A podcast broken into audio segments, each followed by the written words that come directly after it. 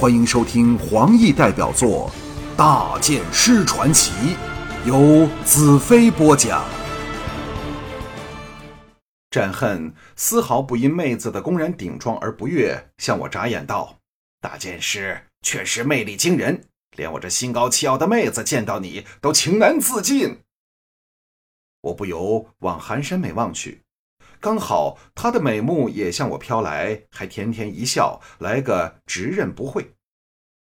我在男女之事上早积累了不少经验，但寒山美这种无畏直接的方式还是第一次遇上。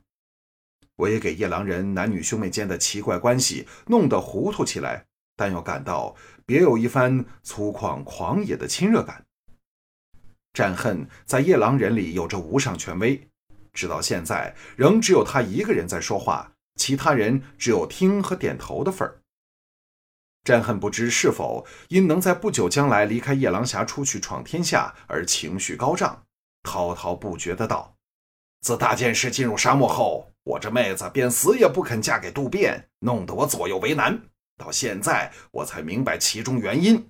原来当日你不但成功掳了他的人，还俘获了他的心。”接着，他向韩山美黑然道：“嘿，好妹子，我这大哥说错了吗？”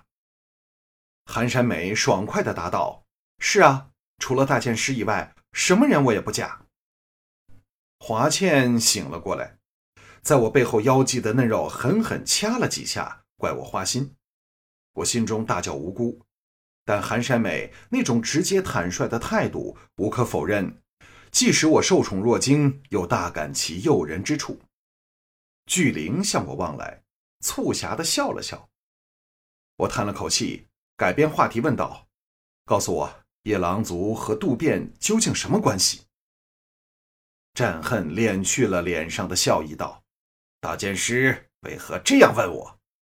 我冷哼道：“因为渡边派人在沙漠袭击我，还杀了我的净土兄弟。”帐内的夜郎将领一齐色变，战恨的脸色也变得很难看，沉声道：“怎么会有这种事？我还特别送信给渡边，让他们沿途照应你们。妈的，这畜生竟敢阳奉阴违！”接着又骂了一连串不堪入耳的粗话。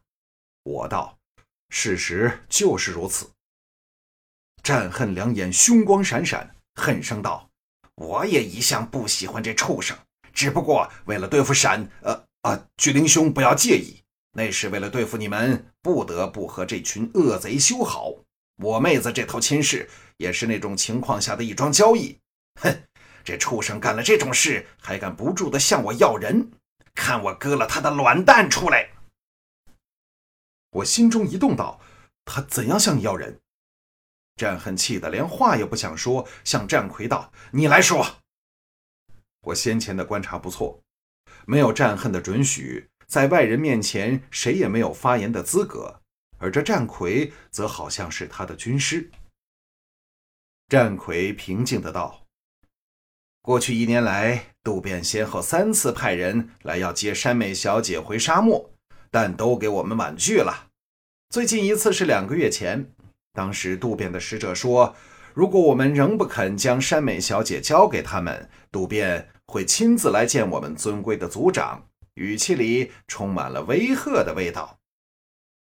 这战魁的谈吐比战恨温文而有修养，听起来顺耳多了。战恨咕噜道：“这畜生在和我们签合约时见过山美一面，便神魂颠倒，硬要将山美加进合约条件里。那时我正在和闪……” 嘿嘿嘿，他望向巨灵，不好意思的道。正和你们战得如火如荼，唯有答应了他的要求。现在好了，渡边来时，看我将他砍作十段，少一段我就是狗懒子。我问道：“他们何时会来？”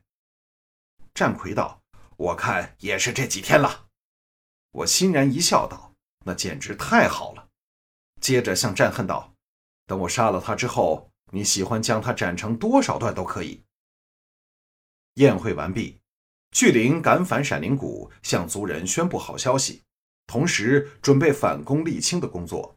而我则留在夜郎峡内，不干掉渡边，怎对得起年家等人？战恨这人虽自大狂妄，但对我却是全心全意、敬爱有加，带着我四处参观他的夜郎峡，将我介绍给他的族人。寒山美更是热情如火，在华倩另一边公然搂着我的臂膀，脉脉含情、寸步不离地跟着我，弄得我尴尬非常，但又觉得香艳刺激。一向大方得体的华倩含着笑容，每看到奇怪的东西便出言询问，寒山美则负起解答之责，两女出奇的融洽，免去了我的苦恼。华倩的心情好极了。不时对我露出甜甜的笑容，寒山美似乎跟定了我。最后，我们登上夜郎峡的最高点，名为关沙石的一处高岩之上。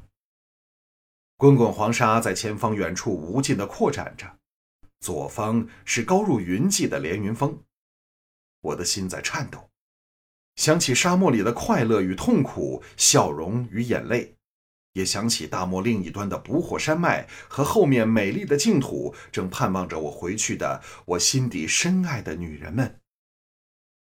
以前在净土时，我苦苦念着这边的华倩公主和不知生死的魔女，而现在这一刻，公主虽仍不知所踪，魔女生死未卜，但华倩正紧靠在我旁边，还多了寒山美。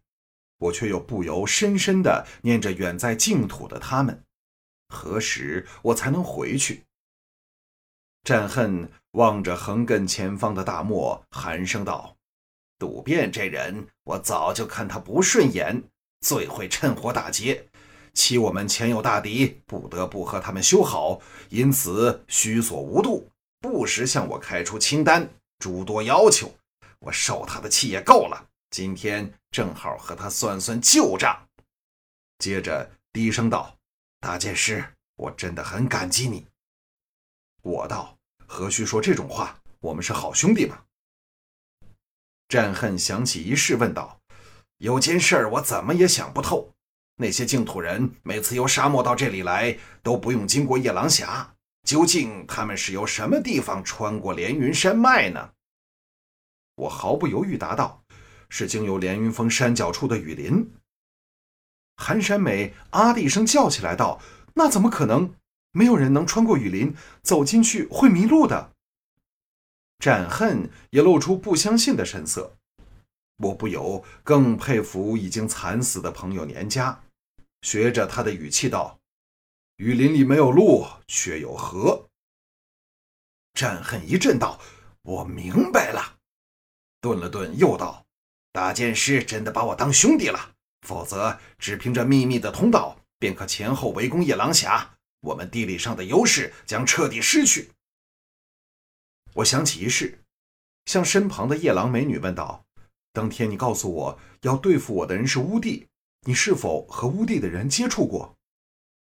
寒山美答道：“接触我们的人是沥青郡主派来的，他说自己是乌帝在这边的代表。”我心中一凛，难道沥青真是乌帝的人，还只是他借乌帝之名来掩饰？假设是前者的话，沥青的来历便大不简单。我绝不能轻敌，否则可能会一败涂地，甚至连夜郎和闪灵两族也会赔进去。我给他们的酬礼是和平幸福，而非灭族的厄运。通过彩柔和寒山美。我和这两个各有独特风格的游牧民族会有亲戚血缘上的关系。我向呆望着沙海连天世界的华倩道：“你上来之后就很沉默，想到了什么事儿吗？”华倩欣喜道：“兰特，你真的变了，懂得关心我想着的东西。我刚才在想，有一天你会带我到美丽的净土去的，是吗？”在来夜郎峡的途中，我将自己在净土的遭遇一点儿没有隐瞒的告诉了华倩和巨灵，所以他才会有这种渴望。相信我吧，华倩，你会和彩柔他们相处的很愉快的，因为你是一个有着最好心肠的美丽女孩子。我刚要给他一个肯定的答案，另一边的寒山美有些娇羞的道：“大剑师也会带我到净土去吗？”我知道他在逼我表态，却丝毫不起反感，因为他能给人一种率真自然的感觉。这特质我从未在其他女子身上发现过。我柔声道：“我当然会带你们去，不管听起来多遥远，终有一天我们会在那里定居，真正的去品尝生命里的欢愉，而不是悲戚、痛苦和离别。相信我吧。”华倩低声道：“只要能听到你的情话，世界就变成可以安居的净土了。”战恨别过头来道：“只听大剑师轻描淡写几句情话，我战恨便自问和大剑师的道行尚有段很远的距离。如此看，怕我除了要跟大剑师学习击剑之外，还要跟你学说情话，让更多美女爱上我。”这是战恨式的幽默，我哈哈大笑起来。忽地发觉寒山美自我答应带她去净土后，一直没有作声。奇怪的向他望去，这几乎和我一样高的美女，燃烧着火焰般热情的美目也飘向我处，嘴角带着一个挑逗性的甜笑，道：“大剑师，我情动了，回帐幕里好吗？”我全无招架之力，愕然以对。华倩失笑道：“回帐后，我要好好睡一觉。山美，大剑师就由你一个人伺候了。”战恨大笑道：“大剑师，山美会以他最好的东西来招待你，因为我从没想过有男人能降服他，包括我这大哥在内。你是唯一的一个，也是第一个进入他帐幕的男人。”